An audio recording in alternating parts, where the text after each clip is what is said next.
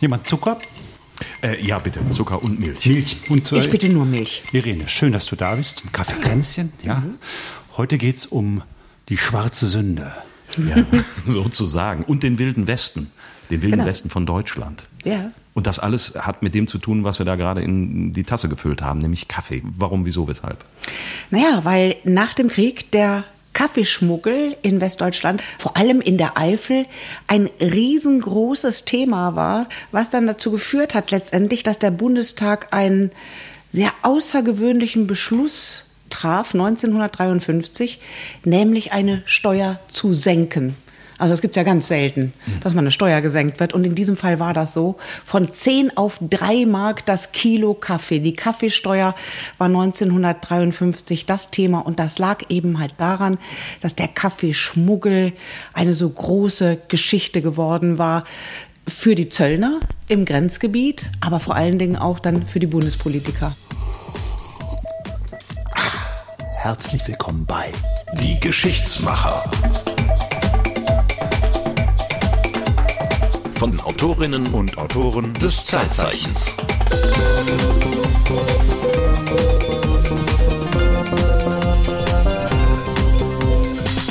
Die Irene Geuer hat ein Zeitzeichen gemacht über kalten Kaffee. Nee, das war damals ganz schön heiß, diese Sache. Kann ich ja sagen, du. Das war nicht kalter Kaffee, sondern das war Wilder Westen, das war die Eifel, die versank in einem äh, riesengroßen Schmuggelgeschäft. Und das hatte natürlich eine Vorgeschichte. Also erstens die Vorgeschichte, dass der Kaffee immer schon teuer war in Deutschland. Also immer schon hoch besteuert war. Naja, seit wird dem ja siebzehnten. Hier auch nicht Jahrhundert angebaut. Also der muss ja erstmal importiert genau, werden. Genau. Und, und, äh, und seit dem Sommer neunzehnhundertachtundvierzig war er dann Verbrauchssteuer. Also zuerst in den britischen und U S-amerikanisch verwalteten Gebieten. Und später dann in der ganzen Bundesrepublik. Also wir befinden uns in der unmittelbaren Nachkriegszeit. Genau. Da, da war Kaffee, glaube ich, sowieso knapp. Also mhm. nach fünfundvierzig, wo soll der Kaffee herkommen? Ja, da gab es eigentlich Muckefuck, ne? Hat Muckefuck früher getrunken. Ja, ja also so, so Kaffee war aus Sur- Gerste oder Kaffee-Surrogat-Ersatz. Genau. Ne? Also Kaffee war selten und dann war er teuer, denn diese Steuer lag bei zehn Mark pro Kilo. Und in Belgien und in den Niederlanden war der Kaffee sehr viel preiswerter. Und dann muss man noch dazu wissen, dass es der Eifel damals nicht sehr gut ging. Also der ging schon immer nicht richtig gut. Also in der Eifel gab es nicht viel. Und dann gab es auch noch das Schreckliche in den letzten Kriegsjahren, die Hürtgenwaldschlacht, die ja unglaublich viele Menschenleben gekostet hat und die viele Orte dem Erdboden gleich gemacht hat. Und die Menschen hatten einfach nichts. Also aber die Schlacht im Hürtgenwald muss man sagen, das ist in den letzten Zügen, liegt Deutschland im Krieg. Die Amerikaner wollen das deutsche Gebiet erobern. Sie kommen vom Westen und statt den direkten Weg über die A vier Richtung Düren zu nehmen, hat man gedacht, naja, da unten ist das flache Land und da wird uns die deutsche Artillerie erreichen, wenn wir darüber gehen. Also gehen wir durch die Wälder, mhm. durch den Hürtgenwald und da erlebten sie ihr wirklich blaues Wunder mit vielen, vielen Tausenden, Zehntausenden Toten, die da in den letzten Monaten des Krieges auf amerikanischer Seite gewesen sind. Und das muss wirklich ein, ein furchtbares Schlachten, Abschlachten gewesen sein. Das war so, das war schlimm damals und nicht nur, dass es so viele Tote gegeben hat, sondern es war auch so unglaublich viel zerstört. Also zum Beispiel in der Ortschaft Schmidt, da stand im Grunde genommen kein Stein mehr auf dem anderen. Da war wirklich alles zerstört. Die Menschen haben da zum Teil in Holzverschlägen schlafen und ja, leben müssen. Da brauchte es wirklich einen Neuanfang. Und es war davor ja schon eine strukturschwache Region. Also in der Eifel hat man im Prinzip von, von Landwirtschaft gelebt. Ja, es war bitterarm und da wuchs ja auch im Prinzip nichts. So, und jetzt muss man einen Neuanfang machen. Jetzt muss ein Neuanfang her. Wir müssen erstmal Platz haben wieder zum Wohnen. Wir brauchen Unterkünfte. Wir müssen gucken, dass wir auch wieder eine Infrastruktur, Straßen und so weiter herstellen. Ja, und dann sind die Leute auf die Idee gekommen zu schmuggeln. Weil ja der Kaffee in Belgien sehr viel preiswerter war als in Deutschland. Dann hat man sich überlegt, naja, wenn wir diesen preiswerten Kaffee da kaufen, dann äh, können wir vielleicht hier in Deutschland Geld haben oder Tauschware, um unsere Dörfer, unsere zerstörten Dörfer wieder aufzubauen oder auch um unsere bittere Armut hier in der Region. Denn es gab auch Dörfer, die sind nicht zerstört worden, die sind aber trotzdem schmuggeln gegangen, die Leute dort. Aber um dieser bitteren Armut zu entkommen. Und ich habe dann für die Zeitzeichenrecherche mit Heinz Klaassen gesprochen vom Heimatbund in Schmidt. Und der hat mir davon erzählt, wie das dann so ging mit dem Schmuggeln in der Familie. Die Schmuggler gingen gewöhnlich in größeren Gruppen, fünf bis zehn Leute, und holten in Belgien, meistens hier aus Schmidt in Alpen, den Kaffee ab. Der wurde in acht Kartoffelsäcke verpackt. Das gab eine etwas längliche Wurst, und diese längliche Kartoffelsackwurst wurde dann über den Nacken und die Schultern geworfen und wurde von Alpen bis nach hier getragen. Man sagt, wenn es viel war, waren das um die zwanzig Pfund. Extremsportler, will ich sie mal nennen, haben angeblich so ja vierzig Pfund getragen, aber bei einer Entfernung um die vierzig Kilometer ist das ziemlich unwahrscheinlich. Was passierte, wenn Zöllner aufmerksam wurden? Dann versuchte man, äh, so schnell zu laufen, dass sie nicht erwischt wurden, und im äußersten Notfall wurden die Säcke abgeschmissen, von der Schulter runtergeschmissen, und das wurde sich versteckt. Dann war natürlich der Verdienst für diese Woche perdu. Das heißt, da ist man auch nicht mehr zurückgegangen und hat das wieder eingesammelt? Doch, unter Umständen schon, aber ganz oft haben natürlich dann auch die Zöllner das Geschmuggelte gefunden. Also man muss wirklich sagen, es war so in der Eifel, dass eigentlich fast jeder jemanden hatte in der Familie, der schmuggelte. Und es gibt den Ort Mützenich heute noch. Hm. Da haben eigentlich fast alle geschmuggelt. Man muss vielleicht noch ein bisschen was über die Zeit sagen. Also dieser Ort Schmidt, äh, ich kenne den ganz gut, weil der liegt ja in der Nähe vom Rursee. Ich glaube, der hat während dieser Schlacht im Hürtgenwald zwölfmal den Besitzer gewechselt. Da stand wirklich in der Tat kein Stein mehr auf dem anderen. So in der absoluten Nachkriegszeit, wovon haben die Leute denn überhaupt gelebt? Ich meine, auf dem Land, sagt man, ging es den Leuten ja immer eher gut, aber in Schmidt halt nicht, ne? Genau. In Schmidt zum Beispiel ging es den Menschen nicht gut, und dann haben sie eben den Weg angetreten nach Belgien. Das ist eine ganz ordentliche Strecke. Das liegt nicht direkt an der Grenze. Ja, das hat er ja auch gesagt gerade. Also zwanzig Kilometer, vierzig Kilometer oder wie auch immer. Also und dann eben halt hin, natürlich mit leeren Säcken, und zurück eben halt schwer bepackt, ne? Aber das heißt, man muss ja erstmal dann auf die Idee kommen, ein bisschen Geld zusammenzusammeln, um bei den Belgiern dann den Kaffee genau. zu kaufen. Das ging auch oft mit Schmuck. Ja, also dass man Tauschware angeboten hat, ne? Dass ah, man ja. ne, die alten Ohrringe von der Oma oder manchmal vielleicht auch den Ehering vom schon verstorbenen Opa oder so, das Gold eben halt mitgenommen hat, um das dann gegen Kaffee einzutauschen. Und dann natürlich begann so langsam Handel, dass man durch das Weiterverkaufen auch, denn es war ja nicht so, dass Schmidt sich aufgebaut hat aus Kaffeebohnen, sondern ne, man brachte die Kaffeebohnen mit nach Schmidt.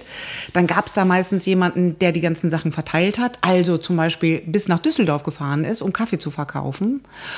Und von dem Geld oder aber auch von der Tauschware, nämlich Steine zu kaufen, Farbe zu kaufen und so weiter, sind dann die Dörfer langsam, aber sicher über die Jahre hinweg wieder aufgebaut worden. Und es brauchte eben immer diesen Schmuggel. Und der Heinz Klaassen, der hat ja einen Vater gehabt, der eben halt auch schon mal abwerfen musste. Und irgendwann mal viele Jahre später hat er die Unterlagen von seinem Vater geordnet und stellte fest, dass sein Vater zwischen neunzehnhundertsechsundvierzig, siebenundvierzig und bis neunzehnhundertdreiundfünfzig keiner sozialversicherungspflichtigen Beschäftigung nachgegangen war. Das heißt, er war Vollzeitschmuggler.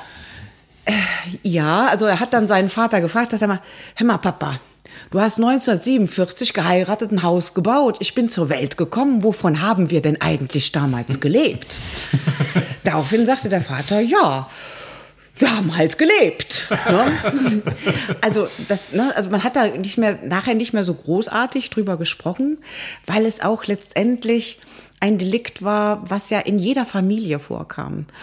Und ja. Also da sind, da sind dann alle, alle rübergewandert. Also Vater, Mutter und, und Kind, ja, und der, der Dorfpfarrer und die, ja. äh, und ja, der also Dorfwirt, da war wirklich die ganze Familie unterwegs. Der Heinz Klaassen erzählte mir auch, Mensch, da ist gerade bei uns die Nachbarin verstorben. Die machte immer, in Anführungsstrichen, Spaziergänge über die Grenze. Ja, also da war irgendwie jeder war da tätig. Oftmals ging man in größeren Gruppen. Und dann hatte man auch die Kinder dabei, die wurden Rabatzkinder genannt, die machten auch Rabatz, nämlich dann, wenn sie Zöllner gesehen haben. Ja? Das ist das Nächste. Also die Grenze war bereits irgendwie gesichert. Man konnte nicht einfach durchs Grün rüber und dann war das gut. Nee. Sondern da standen auch schon Zöllner. Ja, da standen Zöllner, und zwar eben halt deswegen, weil auf dem Kaffee ja in Deutschland so eine hohe Steuer gelegen hat. Also der Staat wollte, dass man in Deutschland den Kaffee kauft und nicht illegal einführt. Der, der hat das mitbekommen. Ja. Natürlich hat, so. er, hat er das mitbekommen. So, und ja, aber um noch ein bisschen mal noch bei diesen Gruppen zu bleiben, also da gingen die Kinder vorweg, und wenn dann so ein Zöllner kam, die wussten also genau Bescheid, dann haben die da mit denen, ich sag mal so, Räuber und Gendarmen gespielt oder wie auch immer, jedenfalls auch einen Riesenlärm gemacht, um natürlich die folgende Truppe mit dem Kaffee zu warnen, ne? Oder manchmal gingen auch sogenannte Liebespaare vorweg, ne, die dann auch so, ach, Herr Zöllner, was machen Sie denn hier? Oder irgendwie sowas flöteten oder wie auch immer. Manchmal waren auch spezielle Pfiffe oder Zeichen eben halt, um darauf aufmerksam zu machen, Leute, werft ab, ja, mhm. denn äh, gleich passiert ab. was. Und über all diese Geschichten müssen wir dringend auch insofern sprechen, weil nämlich eine amerikanische Zeitung, damals ein Wochenmagazin, Colliers hieß diese Zeitschrift, die gab es in Amerika von achtzehnhundertachtundachtzig bis neunzehnhundertsiebenundfünfzig. Und das war eine sehr investigative Zeitung. Die Journalisten waren sehr investigativ drauf, und die hatten auch immer sozialkritische Themen drauf gehabt. Und Colliers hat mal, neunzehnhundertdreiundfünfzig war das, eine riesenlange Reportage gemacht in Amerika über diesen Kaffeeschmuggel in der Eifel. Und da wird auch was erzählt eben halt, wie das damals mit dem Schmuggel ging. Martin, vielleicht guckst du mal, ob du da so einen Ausschnitt findest, der passt. Also, äh, hier steht das: unter ideenreiche Techniken angewendet von Lockvögeln, das ist die Zwischenüberschrift. Hm. Nachdem die Späher die Verstecke der Zöllner angezeigt haben, beginnen drei oder vier Lockvögel mit ihrer Arbeit. Üblicherweise trägt ein Lockvogel einen verdächtigen Sack auf dem Rücken. Er verursacht eine Jagd auf sich selbst und lässt sich dann stellen. Der Inhalt des Sacks entpuppt sich dann als Heu oder Gras. Futter für meine Kaninchen, protestiert dann der entrüstete Bürger. Als die erfahrenen Zöllner anfingen, diese List zu ignorieren, begannen viele Lockvögel damit, ihre Säcke mit echtem Kaffee zu füllen. Nun haben die Zöllner zu erraten, wen sie jagen sollen. Das Liebespaar, die Pilzesammler oder die verdächtigen Typen, die Säcke umherschleppen, welche Kaffee beinhalten oder auch nicht. Nach den Lockvögeln kommt die eigentliche Bande, die Läufer, die sich durch die neu geschaffenen Löcher an der Grenze hindurchzwängen wie ein Bataillon. Als zusätzliche Vorsichtsmaßnahme haben einige Banden Nachhutwachen eingeführt, die den Läufern nachfolgen, um das darzustellen, was ein Militär als Ablenkungsmanöver bezeichnen würde. Also das scheint ja schon in größerem Stile organisiert zu sein. Mhm. Ja, also man muss bei diesem Schmuggel unterscheiden. Also es gab tatsächlich den sehr kleinen Schmuggel, den übrigens, ich komme auch aus einer Schmugglerfamilie, wohne allerdings, Hass. ja, ich komme ja aus Frechen, und die Frechner sind damals auch, ist ja weiter weg, ist ja fast an Köln schon dran, aber die Frechner, meine Oma, ist auch über die Grenze gegangen und hat Kaffee besorgt, ja, aber für den, tatsächlich eigentlich fast schon für den Eigenbedarf. Und vielleicht, um mal, ja, auch ein Geschenk zu haben oder wie auch immer. Also das war nicht sehr viel. Und Kaffee mit, das kenne ich von meiner Oma auch noch. So, genau. Dann gab es diese Schmuggler, die damit natürlich auch ihre Existenz wieder aufbauten. Also zum Beispiel Schmidt und so weiter. Ja, also die tatsächlich damit auch Hausbau betrieben. Die brauchten natürlich schon mehr. Und dann gab es auch die Profis, die wiederum zu unterteilen sind tatsächlich in kleinere Schmuggelunternehmen, also dass man so eine Firma hatte, ja, gab es auch zum Beispiel am Niederrhein eine. Und es gab die Vollprofis, die dann auch tatsächlich Großröstereien hier in Deutschland beliefert haben. Aber auf die, würde ich sagen, kommen wir erstmal später. Ähm, denn also es, es fängt erstmal so im normal dörflichen Milieu, äh, fängt es irgendwie so an. Mhm. Also für mich macht das so ein bisschen den Eindruck, naja, das ist so, so ein bisschen wie aus den fünfziger Jahren so ein Ganoven-Film. Also es hat auch irgendwie so ein bisschen was, was Lustiges. Aber ich glaube, so ganz lustig war die ganze Veranstaltung nicht. Also es gibt viele, viele, viele Geschichten über das Schmuggeln damals, wie das vonstatten ging. Und es gibt auch heute noch Zeugnisse davon, zum Beispiel Kinderwagen, also Puppenwagen tatsächlich auch, die unten am Boden ausgeschnitten waren, wo dann Kaffee reingefüllt worden ist, wenn die Kinder dann sozusagen mit über die Grenze gingen und so. Ne? Also hat so ein aber, bisschen was Riffifi am, an der Westgrenze. Ne? Ja, aber wie gesagt, es gab viele Geschichten darüber. Manche sind ein bisschen übertrieben, manche sind ach ja noch weiter ausgeschmückt worden, aber Tatsache ist tatsächlich, dass zum Beispiel in Mützenich fast der halbe Ort vor Gericht gestellt worden ist. Also zweiundfünfzig Männer, ja, sind da geschnappt worden beim Kaffeeschmuggel und äh, kamen vor Gericht. Ich habe äh, darüber auch für meine Recherchen gesprochen mit dem Gotthard Kirch. Der kommt auch aus einer Schmugglerfamilie und der kennt diese Mützenicher Geschichte deswegen auch so gut, weil nämlich sein Onkel darin involviert war, mit aufgeflogen ist mit einundfünfzig anderen, die der Zoll dann gestellt hatte und in Untersuchungshaft genommen worden ist. Und da hat der Kirch mir Folgendes zu erzählt. Es gibt ja die Kuriosität, dass Mützenich umringt ist von belgischem Staatsgebiet. Und das war sozusagen der große Vorteil. Also wenn die Mützenicher in den Wald reingingen, nach Westen, waren die in Belgien und hatten ein riesengroßes Waldgebiet vor sich, was von Zöllnern nicht kontrolliert hätte werden können. Und trotzdem sind die aufgefallen? Trotzdem sind die immer mal wieder aufgefallen. Und einer der zweiundfünfzig männlichen Angeklagten war mein Onkel. Und der ist in Klingelpütz eingefahren und ich habe noch mit meinem Vetter, also mit dessen Sohn, vor kurzem mich unterhalten. Und der hat mir das erstens nochmal bestätigt und zweitens hat er sozusagen nochmal erzählt, wie die sich da verhalten haben. Die sind dann einzeln natürlich befragt worden, die waren alle in Untersuchungshaft. Und dann sagt mein Onkel Karl, ja, und dann hat der Erste angefangen zu singen. Und dann ist am Sonntag aber der Pastor von Mützenich gekommen und dann hat er sich die alle äh, zurechtgelegt und ab dem Moment hat keiner mehr gesungen. Das heißt, ab dem Moment haben die sozusagen koordiniert stillgehalten und haben, keiner hat den anderen mehr verraten. Da sind trotzdem hohe Gefängnisstrafen äh, bei rausgekommen und mein Onkel ist auch angeklagt und verurteilt worden. Der war im Wesentlichen der Logistiker. Der war einer der wenigen, die erstens ein Auto hatten und zweitens hatte der gute Kontakte nach Düsseldorf. Man konnte den Kaffee ja nicht alles zu Hause saufen. Der musste ja irgendwie weiter in den Osten, weiter ins Land rein und da war dann mein Onkel für zuständig. Also für alle, die nicht aus Köln kommen, müssen wir sagen, der Klingelpütz ist dort Gefängnis in Köln. Genau, das ist Gefängnis in Köln. Und dadurch, dass eben halt zweiundfünfzig Männer plötzlich in Untersuchungshaft gekommen waren, war das ein Problem für den Fußball. Weil der Fußballverein in Mützenich plötzlich nicht mehr genügend Spieler hatte und deswegen abgestiegen war in der Zeit. Ich meine, wie groß ist Mützenich? Wahrscheinlich damals. Da sind wahrscheinlich alle zeugungsfähigen Männer außer Haus. Ja, man muss ja natürlich auch noch dazu sagen, ne, ist ja durch den Krieg sind auch viele Männer gestorben an der Front. Ja. Genau, das war im Grunde genommen, sagt man auch immer, der halbe oder der ganze männliche Ort irgendwie so. Also da variieren manchmal die Erzählungen eben. Aber ja, es war ein Mammutprozess. Ihr müsst euch vorstellen, von den über fünfzig Angeklagten sind über vierzig, ich glaube sechsundvierzig verurteilt worden. Nachher, ja. Und äh, manchmal Zuchthaus, auch tatsächlich Haftstrafen ja, oder Zuchthaus, ja, manchmal mehrjährige Strafen. Die kamen dann irgendwann mal wieder zurück in ihren Ort und da hat man aber dann auch ihnen geholfen, wieder Fuß zu fassen und so weiter, weil sie hatten ja für den Ort in dem Sinne natürlich schon eine Straftat begangen, aber es galt eben halt in Mützenich und auch in Schmidt und eben in der Eifel nicht als eine Straftat, als was wirklich Böses. Naja, also wenn der, wenn der Pfarrer, das was der Herr Kirch hier erzählt, wenn der Pfarrer ins Gefängnis kommt und dafür sorgt, dass die untereinander sich nicht mehr verpfeifen, dann ist natürlich klar. Ich glaube, damals war der örtliche Pfarrer auch noch wirklich eine Autorität. Da hat man gemacht, was der gesagt hat. Ja, das war auch zum Beispiel in Schmidt so, dass der Pfarrer schon merkte, hm, hier findet ein Schmuggel statt und hm, hier ist plötzlich Geld unterwegs. Und da muss man dazu sagen, dass die Kirche in Schmidt auch sehr gelitten hatte. Also da konnte man keine Messen mehr feiern, sondern für die Messe gab es dann so eine Baracke um die Ecke.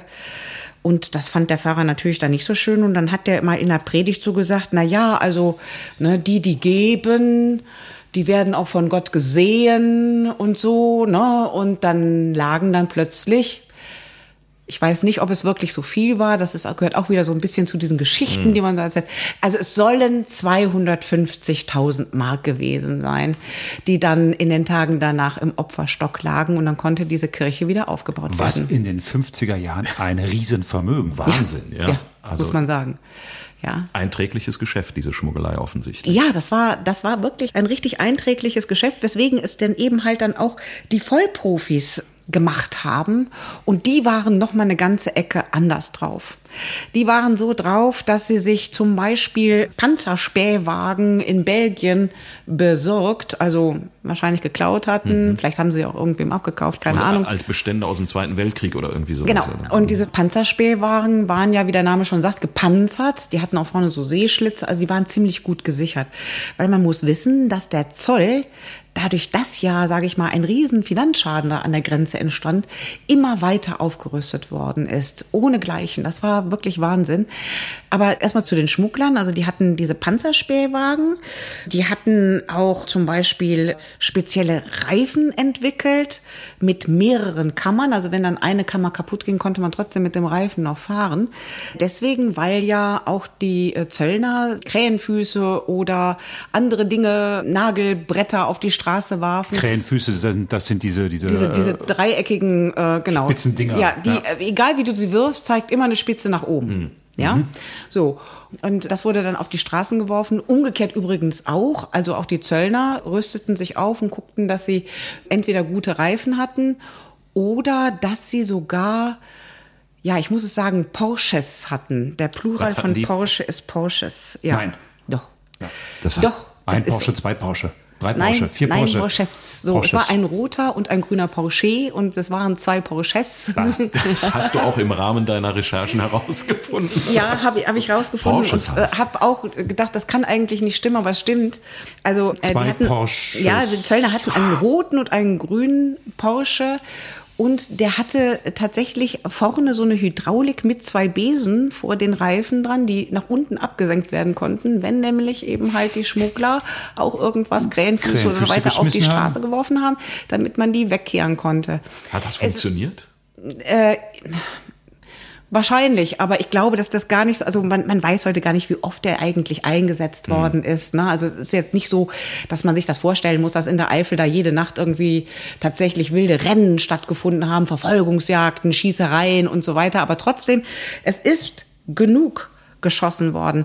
Also diese Grenze da an der Eifel, das war die am strengsten bewachte Grenze in der Bundesrepublik. Mhm. Ja, dem Staat ging es richtig um was. Der hat da richtig Manpower-Leute eingesetzt und er hat auch da so Premieren gehabt, dass nämlich die Zöllner dort die ersten, die allerersten waren, die Funk hatten, die sich über Funk, über eine Leitstelle verständigen konnten, wo jetzt wer vielleicht irgendwo auftaucht als Schmuggler und wen man jetzt mal verfolgen könnte. Ich meine, die brauchen ja auch was. Man muss es ja sagen, wenn man sagt, die Schmuggler sind ja schon mit der Kirche im Bund, ja, dann brauchen auch die Zöllner sozusagen höhere ähm, ja. Dinge. Aber äh, mal ehrlich, wenn die Kirche in der Eifel in der Nachkriegszeit sagt, das ist in Ordnung, wenn ihr das macht, mhm. welchen Zöllner findest du denn dann noch aus der Eifel, der da hilft? Ja, es gab genügend. Es gab genügend Zöllner, die tatsächlich geholfen haben. Ich meine, du musst dir das mal so vorstellen. Wir waren damals... Also der, der, ich meine, Zöllner, der dann, der dann noch verhindert, weil die kommen ja dann auch aus der Eifel wahrscheinlich. Ne? Ja, ja, aber du musst dir vorstellen, das war ein Staatsauftrag. Die handelten im Auftrag des Staates. Aber, Und du mal, musst dir auch vorstellen... In, in der Eifel... Ja, was ist, denn da, was ist denn da höher? Trotzdem, es gab ja. das Kreuz auf der Kirche oder der Staatsauftrag? Ich es bitte dich, ja. Es gab sechsundzwanzig Tote. sechsundzwanzig tote Schmuggler. Ja, das muss man auch sehen. Die Zöllner haben geschossen. Du hast recht, sie haben nicht alle geschossen. Ich meine, diese, diese Zweiteilung, die einen sind Zöllner und die anderen sind Schmuggler, das ging ja quer durch Familien. Ja, da traf man sich am Sonntag zum Geburtstag der Oma. Ja, die Schmuggler brachten den Kaffee mit, damit man schön feiern konnte. Und die Zöllner haben drüber hinweggesehen oder vielleicht sogar auch mal einen Tipp gegeben. Also das gab es ja auch, so nach dem Motto, nächste Woche solltet ihr mal Pause machen oder so. Oder, mhm, ne? Es gab aber auch tatsächlich Tatsächlich Familien, wo es große Auseinandersetzungen gegeben hat. Es gab dann auch den Staat, der gesehen hat, hm, müssen wir nicht vielleicht da auch mal Leute versetzen? Also es sind zum Beispiel mhm. auch Menschen versetzt worden, die, Zöllner versetzt worden, die hier in der Eifel Menschen erschossen haben. Die sind dann an den Bodensee versetzt worden. Ähm, die sind nicht bestraft worden. Ja, weil man eigentlich dieser, dieser strafrechtlichen Frage, was ist da eigentlich wirklich passiert? Na, hat er geschossen, um zu töten? Hat er geschossen, um etwas aufzuhalten? Hat er geschossen, um sich selbst zu sichern, vielleicht aus Notwehr heraus. Das ist alles damals überhaupt nicht in großer Form aufgeklärt worden. Also ich glaube, das muss man sich nochmal klar machen. Ich meine, wir, wir reden über Kaffeeschmuggel, und das hat immer irgendwie so, so ein bisschen was, klingt ein bisschen nach Kaffeefahrt, und da versorgen sich so ein paar Leute irgendwie, damit sie am Sonntag irgendwie ein nettes Tässchen echten Kaffee trinken können. Aber das ist so eine, eine Vorstellung, die wir, glaube ich, von heute da, da drüber stülpen. Es ging um Verbrechen, nämlich Kaffeeschmuggel. Du kannst mal gucken im Collier, ich zeig dir mal hier diesen Abschnitt. Vielleicht hast du Lust, den nochmal vorzulesen, denn dieses amerikanische Magazin beschäftigte sich auch mit dieser Frage. Was war das damals? Fast die Hälfte des geschmuggelten Kaffees wird über eine sich achtundsiebzig Meilen lang windende Grenze eingeschwärzt, etwa da, wo sich Deutschland, Belgien und die Niederlande treffen. Um den Schmuggel zu unterbinden, hat die Regierung eine Spezialeinheit aufgestellt, vor Ort als Kaffeebullen bekannt, ausgerüstet mit einer Anzahl P S starker K F Z und einer Zahl speziell ausgebildeter Kaffeeschnüffelhunde. Tausende von Leuten werden bestraft, eingesperrt oder zusammengeschossen.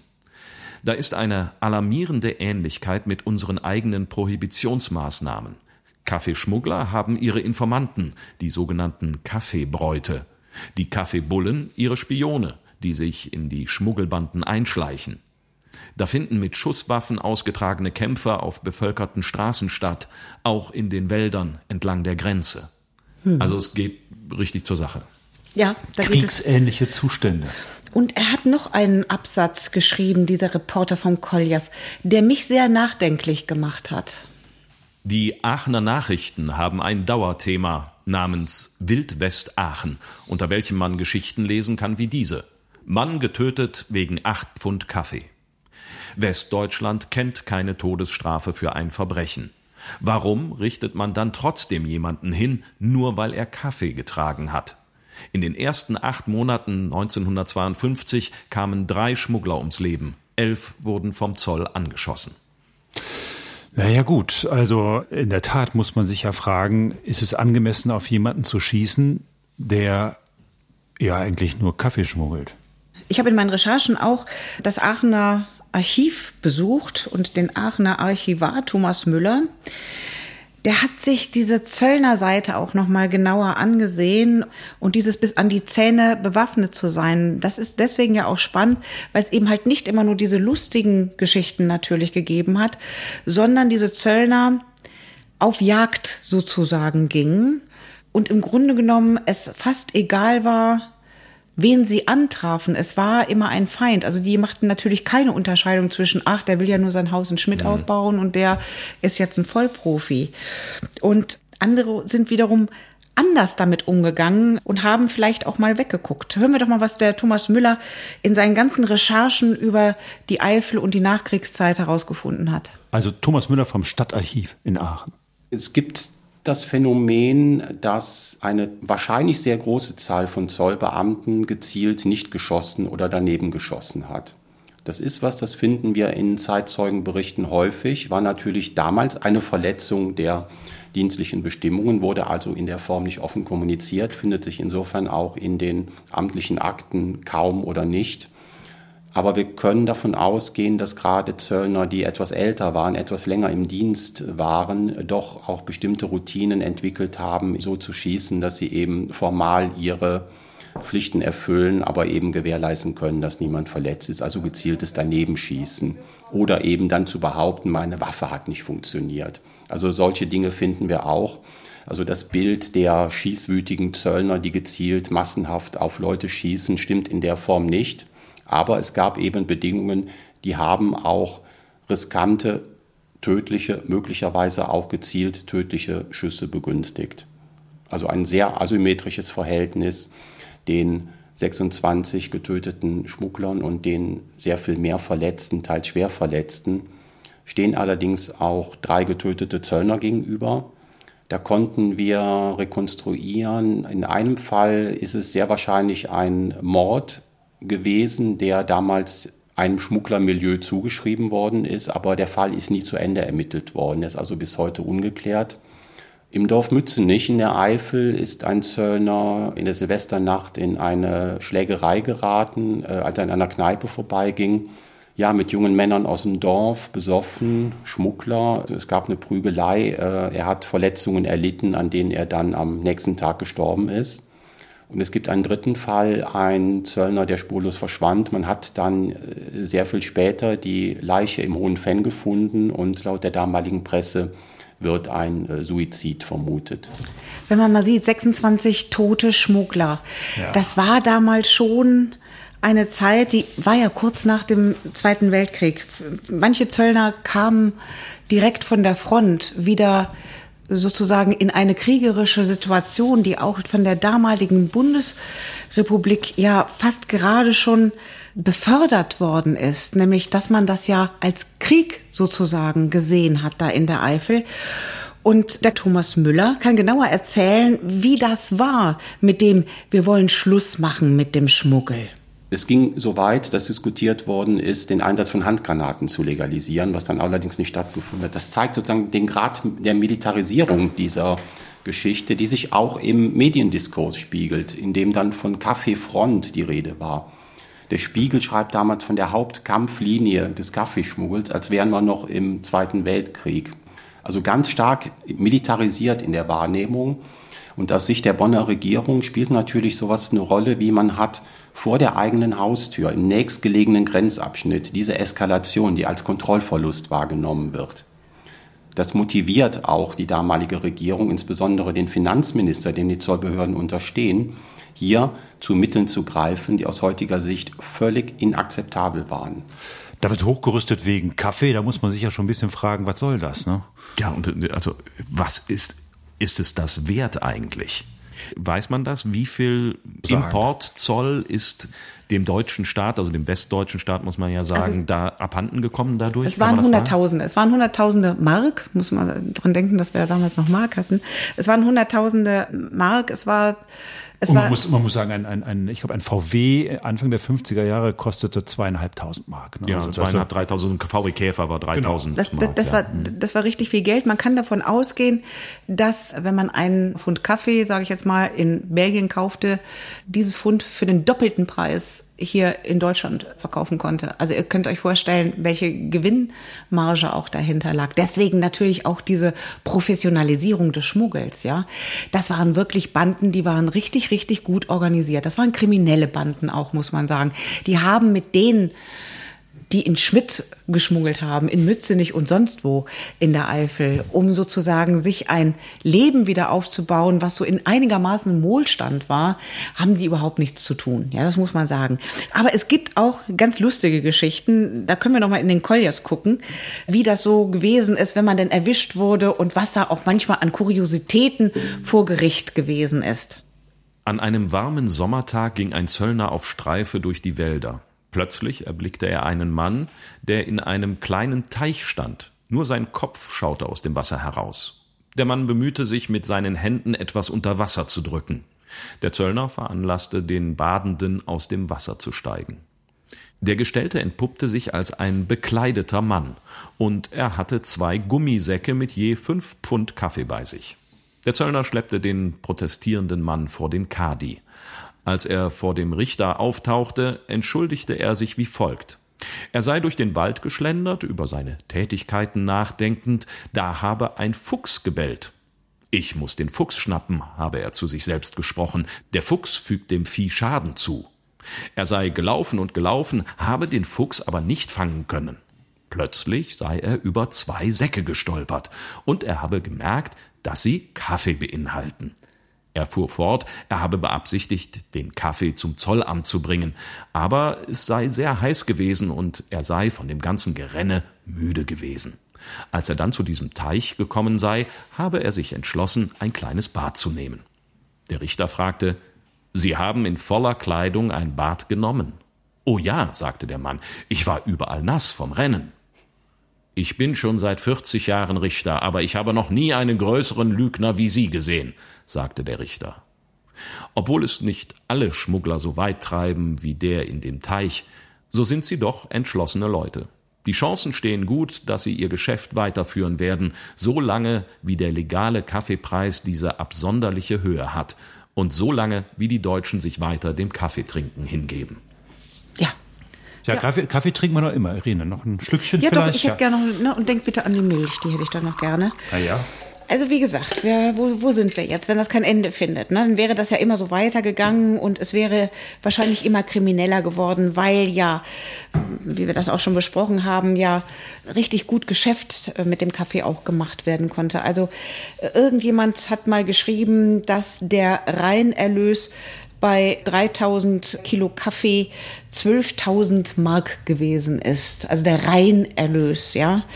Kunden das heißt, da, drei, wenn ich richtig rechne, vier V W-Käfer wären das gewesen zu der Zeit. Das ungefähr. Könnte gut sein. Ne? Mhm. Und äh, ich sag mal, die Professionellen mussten ja auch ihre Leute bezahlen. Und die mussten vielleicht auch mal für diesen Panzerspähwagen Geld bezahlen. So ein Fahrer der soll ja tausend Mark bekommen haben für eine Tour.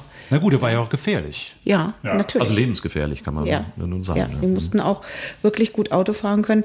Ja, und dann muss man sich das so vorstellen, dass die Bundesregierung da war und sagte, mein Gott, da geht uns wahnsinnig viel Geld verloren, dem müssen wir Einhalt gebieten. Und dann gab es natürlich auch die Politiker in der Eifel, die gesagt haben, das geht hier so nicht weiter. Ne? Das ist ja tatsächlich Wilder Westen, hier wird geschossen. Wir haben es gehört im Colliers, ne, auf offener Straße wird plötzlich geschossen.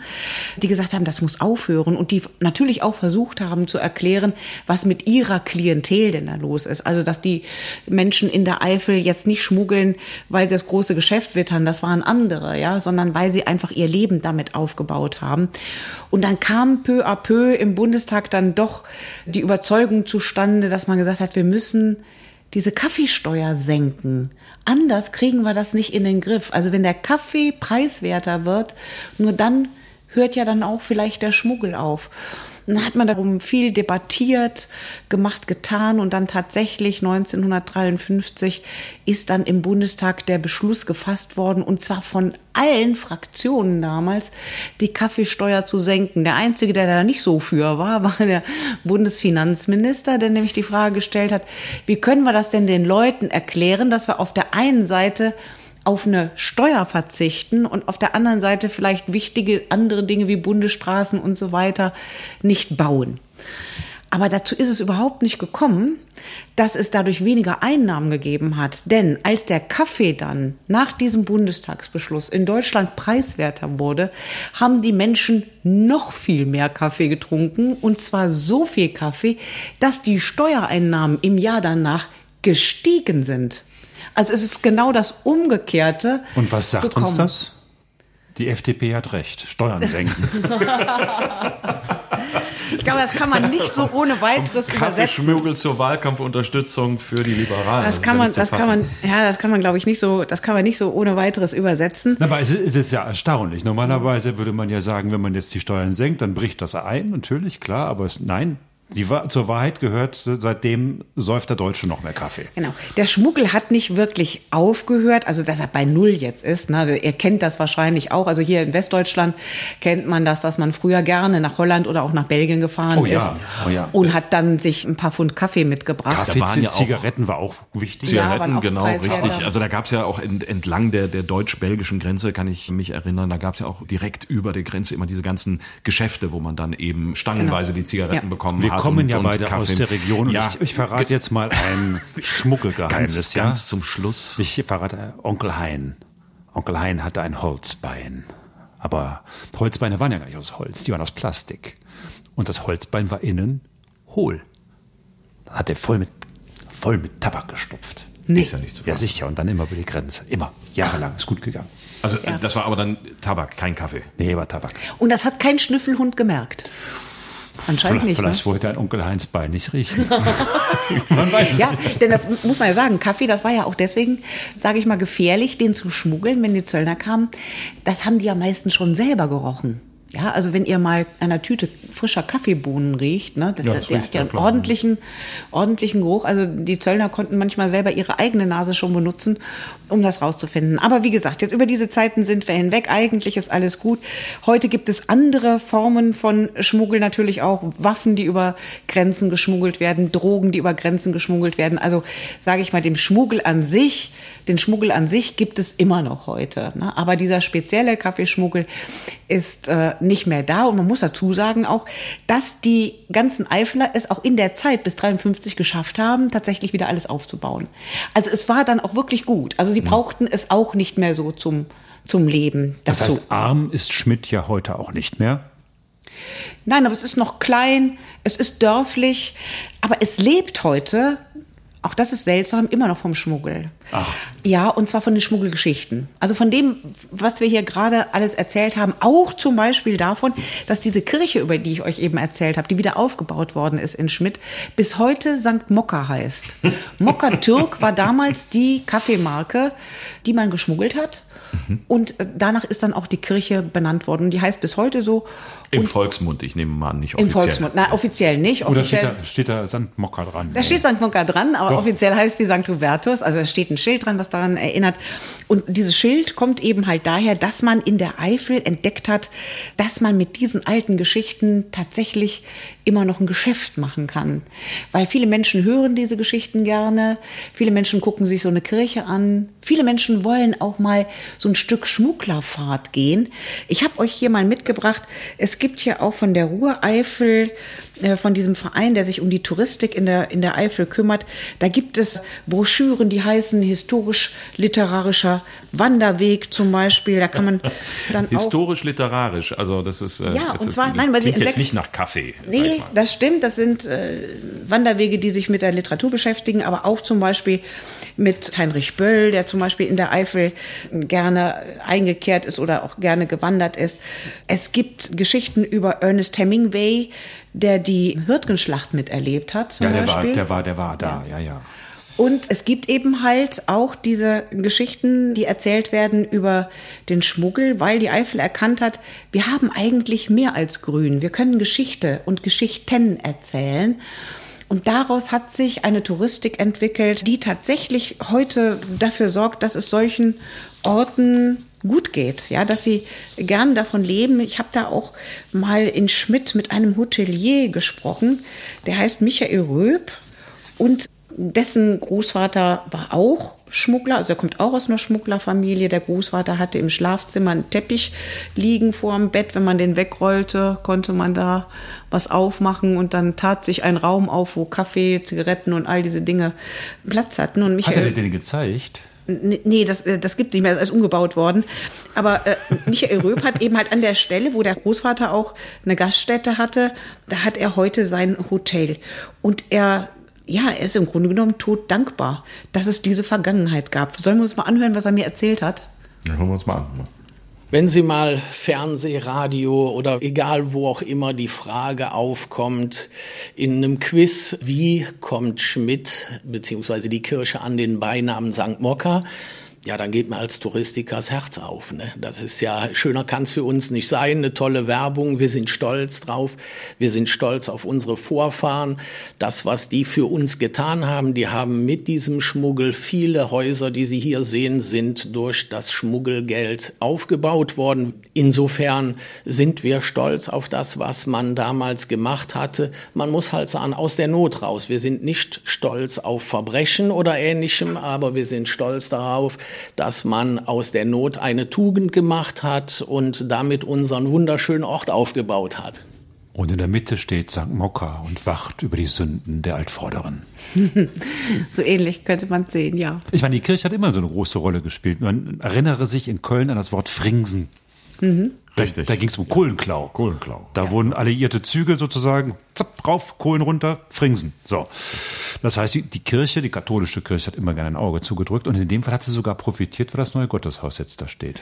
Genau, weil es ging, ja, es ging um Ernährung und so weiter, aber wenn du schon den Herrn Frings ansprichst, also den Kardinal damals, der gesagt hat, naja, ne, wer es braucht zum Leben, der darf es sich nehmen.